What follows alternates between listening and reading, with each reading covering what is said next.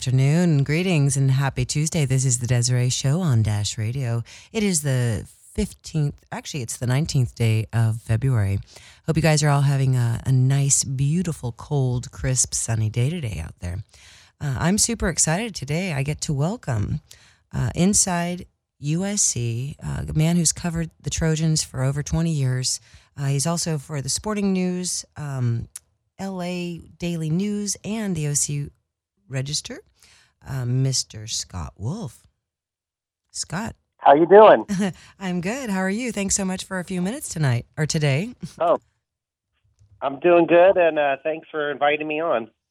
All right. Yeah. So uh, you've got I, what I've always been drawn to is your candor, and you pretty much talk straight from the hip, and that's kind of what I wanted to talk to you about today, or have you on the show. Um, you've been covering obviously the Trojans for over 20 years. A lot has happened in that span. It is USC is in a really rough spot right now, and uh, kind of wanted to uh, get your your insight on that all. Well, where would you like to begin? Because there's a lot, a lot of uh, issues with USC. uh, yes, uh, sadly, uh, sadly there are. Uh, well, let's maybe let's do this. Maybe I'm going to ask you this. So, twenty over twenty years of covering USC. Has there any has there been any scenario similar to the situations you are seeing now? Well, I think the most obvious comparison would be the Paul Hackett era uh, yeah. he did beat Notre Dame, though. actually. I think he was the last guy to have a five and seven record, um, and he had similar issues uh, to Clay Helton. I would say right now in terms of whether the players respected him or believed in him, or he could motivate a team. Um, the one difference and I've talked to people about this. Um, Clay Helton ha- or doesn't really have any coaches right now that I know for sure are good coaches. I mean, I think Graham Harrell might work out as offensive coordinator, but we're not sure yet. But based on last year's staff, you know, no one really worked out. And Paul Hackett had Ed Orgeron and a couple other guys on his staff that were actually good coaches. So he probably had a better staff than Helton had last year. But uh, Hackett never had uh, someone like Sam Darnold that could rescue him. He had Carson Palmer, but Palmer struggled quite a bit uh, his first couple years. So uh, that would be the most uh, recent one, and that's that's been about 20 years. So it's been a while. No, it has been. If you're just tuning in, I'm joined by uh, Scott Wolf. You can follow him at Inside USC if you're not following him on Twitter. Um, you know, you mentioned uh, you you brought up Coach O. Um, Coach O is actually here doing some recruiting for LSU right now. But I'm gonna I'm gonna s- kind of step back a few years. Um, you know, obviously there's been with there's been so many coaches um, over the last ten years at USC, but the choice not to offer Coach O an opportunity um, still is one that stings for me. Um, and then obviously, I'm excited and happy for him with the success he's had uh, with LSU. Why, in your thought process, why why did this not happen? Why was Coach O? I know everybody claimed he was a recruiter, quote unquote. However, he got those kids to play with a lot of passion and and play USC football, and that's for me what I was reared on. Well, I think it was essentially a personality thing. Um, Pat Haden didn't like Ed Orgeron's personality because Ed Orgeron's kind of a blue collar guy, uh, you know, loud in your face, and Pat Haden's kind of a country club mentality guy, and he wanted uh, somebody a little more straight laced, and uh, you know, he looked at Chris Petersen, He mm-hmm. didn't get mm-hmm. along with him. And then Steve Sarkisian was basically going to tell. He's a good salesman. He was basically going to tell Pat Haden whatever he wanted to hear. So, but they they were going to look around, I think, because at the end of the day, Haden just didn't like Orgeron, and uh, if Orgeron had gone undefeated, he probably could have gotten the job. But you know that was pretty unrealistic. So Well, no, and what the lost. you know this the Notre, and pardon me for interrupting, but the Notre Dame game was one that they had put on the map, and no coach in USC history has ever beaten Notre Dame on a first time in North Bend, ever or South Bend, pardon me, ever. The only two that I've ever beaten Notre Dame on their first times, first times playing them, were at the Coliseum, and that was John Robinson and uh, Pat. Um, Oh my, sorry, my brain just uh, and Hackett, and Oh, that was because that was Robinson's team, and those are the only two Right. that have beaten Notre Dame on the first counts. Um, you know, and I felt that was uh, hung on Coach O's, uh, you know, not hiring him or not even offering him a position, but uh, it was definitely a personality. Well, I think the UCLA game was like the the one that did him in, but you know, I don't know really how he was supposed to beat UCLA that year because they had Brett Hundley and he had already beaten SC the previous two years, so that would have been a tough task to to beat UCLA. But you know, he only lost two times, and the players loved him. Mhm. So uh, at the time, I thought you know they should go get a big name guy, but uh, once they decided to get Steve Sarkisian, I thought, why why wouldn't you hire uh, Ed Orgeron instead? So Pat Haden told me, uh, you know, maybe maybe I made a mistake. We'll find out the day of uh, hiring, and uh, we found out. So, you know, they're still paying the price really for what happened back, way back then. No, that is nuts. That is crazy that he actually uh, uh, mentioned that. Um, now, moving forward, it's like, I mean, obviously LSU has done great. Coach uh, Ed Orgeron is back in Southern California recruiting. Sadly, USC has become not. Um, it's oh, there's always been, and there still is. There's always going to be prestige with USC, but it doesn't have the lust lacquer, lacquer anymore. Um, when you've got players from Los Angeles thinking USC is a is a great second option. Um, that's just not ever been in the vocabulary of of the Trojans. Um, how can that shift? Can that shift this season? Can that shift in the years to come? And obviously, I think of coaching, but Yeah, I mean it's going to shift with winning, so uh, that's that's how you shift it. But right now they're not winning, and uh, the big problem is the players, the recruits in Southern California don't think they're going to develop at USC because they've seen how guys that are on the team have not developed and improved. So they all talk to each other, and and uh, I know recruits go to campus and they talk to players on the team and they hear negative stuff from those players. And you know Bru McCoy even heard a lot of negative stuff in the two weeks he was at USC after he had enrolled in January before he left. So um, there's a lot of negativity. And and if you talk to people that are around the players all the time they'll tell you you know they've never seen it this bad in terms of complaining about the program or the coach. And it's just it's a very negative uh, atmosphere at the moment which is you know really a bad situation yeah, it's heartbreaking. Uh, I mean, it's a bad situation, but it's heartbreaking as well for the for the for the university um, and what it means. And you know, when Lynn Swann was hired, I realized that he was going to be learning this AD position. Um, however, with his stand coming out after the season, or uh, you know, about keeping Clay and not wanting to change things, but you know, in my mindset, if things are broken, you fix them. If they're not broken, you don't fix them. And things are definitely broken with USC right now. So, you know, I mean, uh, no bowl game even eligible with the bowls being so oversaturated. It's it, you know it's disgusting. Uh, and USC what didn't even couldn't even get to a bowl this last year. No. I mean that was just uh, kind of the you know icing on the cake to the season the fact they couldn't even get into a bowl game. And especially when uh you know the requirements to get into a bowl game are so minimal these days. But uh That's a nice, nicely Um, way put. I think, though, honestly, that the team was happy they didn't go to a bowl game because I don't think they wanted to practice for two weeks, and you know, I don't think they cared about going to the Vegas Bowl or wherever they would have ended up. So they were happy, but the problem is, like I said, they're they're not motivated, and and I've heard even now they're not highly motivated. So spring practice will be interesting to see how they respond. I mean, there's a couple new coaches, so that might help, but we're going to have to see, you know, how much control Helton gives up.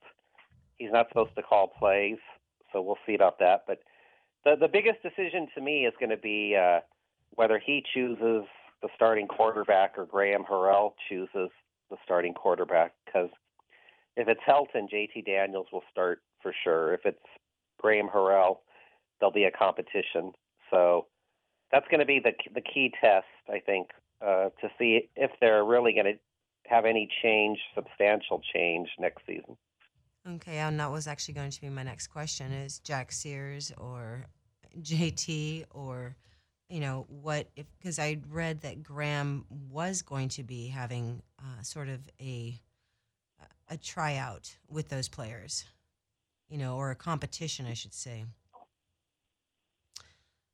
Uh, well, yeah, he says uh, it's going to be an open competition, but you know, Cliff Kingsbury said that when he was at SC, and uh, everybody hours? believed him because he had a lot of power, and you know, he's he was uh, head coach before, and everyone thought he controlled everything at, on offense.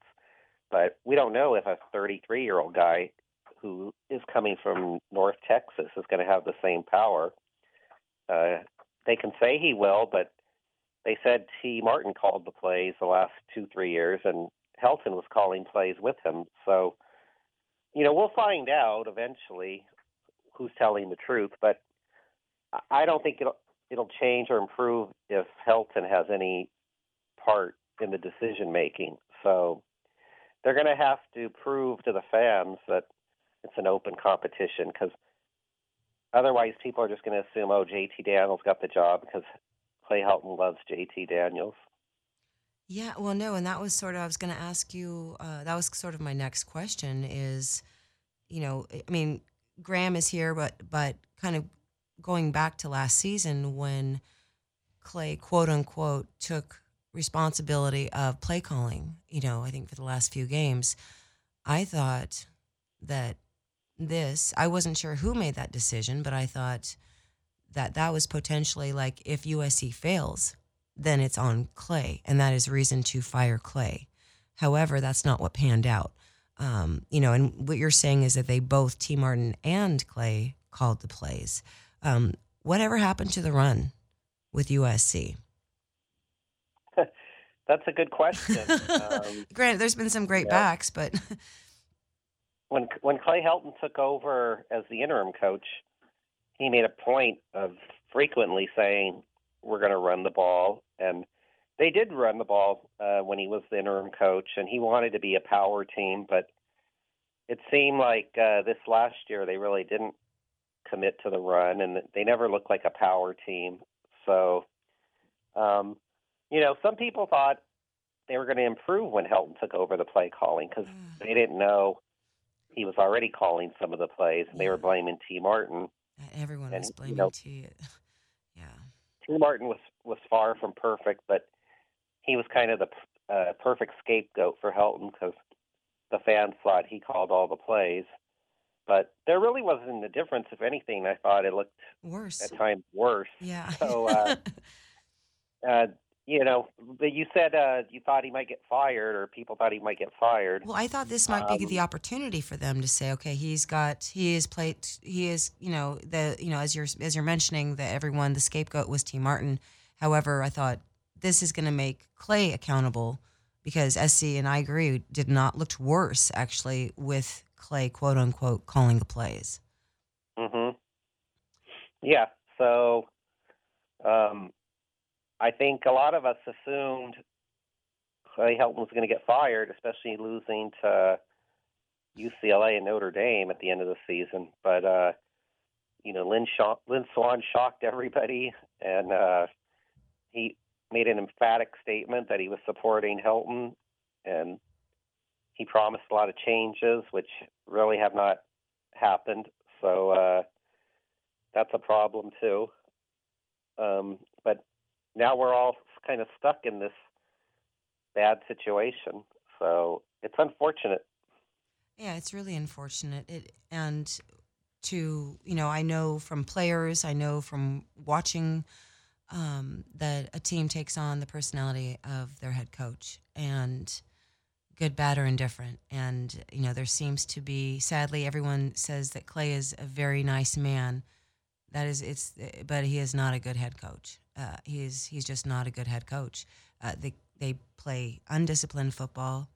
Um, there's no passion. There's no accountability. It's it's and, in general, I should say, I'm not gonna, you know, but it's it's something that is missing. It's a miss with this team, and it has been a miss since Clay. Well, it's been a miss for a while, but there's been bits of passion that have kind of um, hit different parts of the seasons uh, throughout the last few years. Um, but how? I mean, I don't I don't know how you change anything without changing the head coach, unless Graham can that have that big of an impact. And I don't think any one person as a coordinator can have that big of an impact. Uh, but I might be wrong.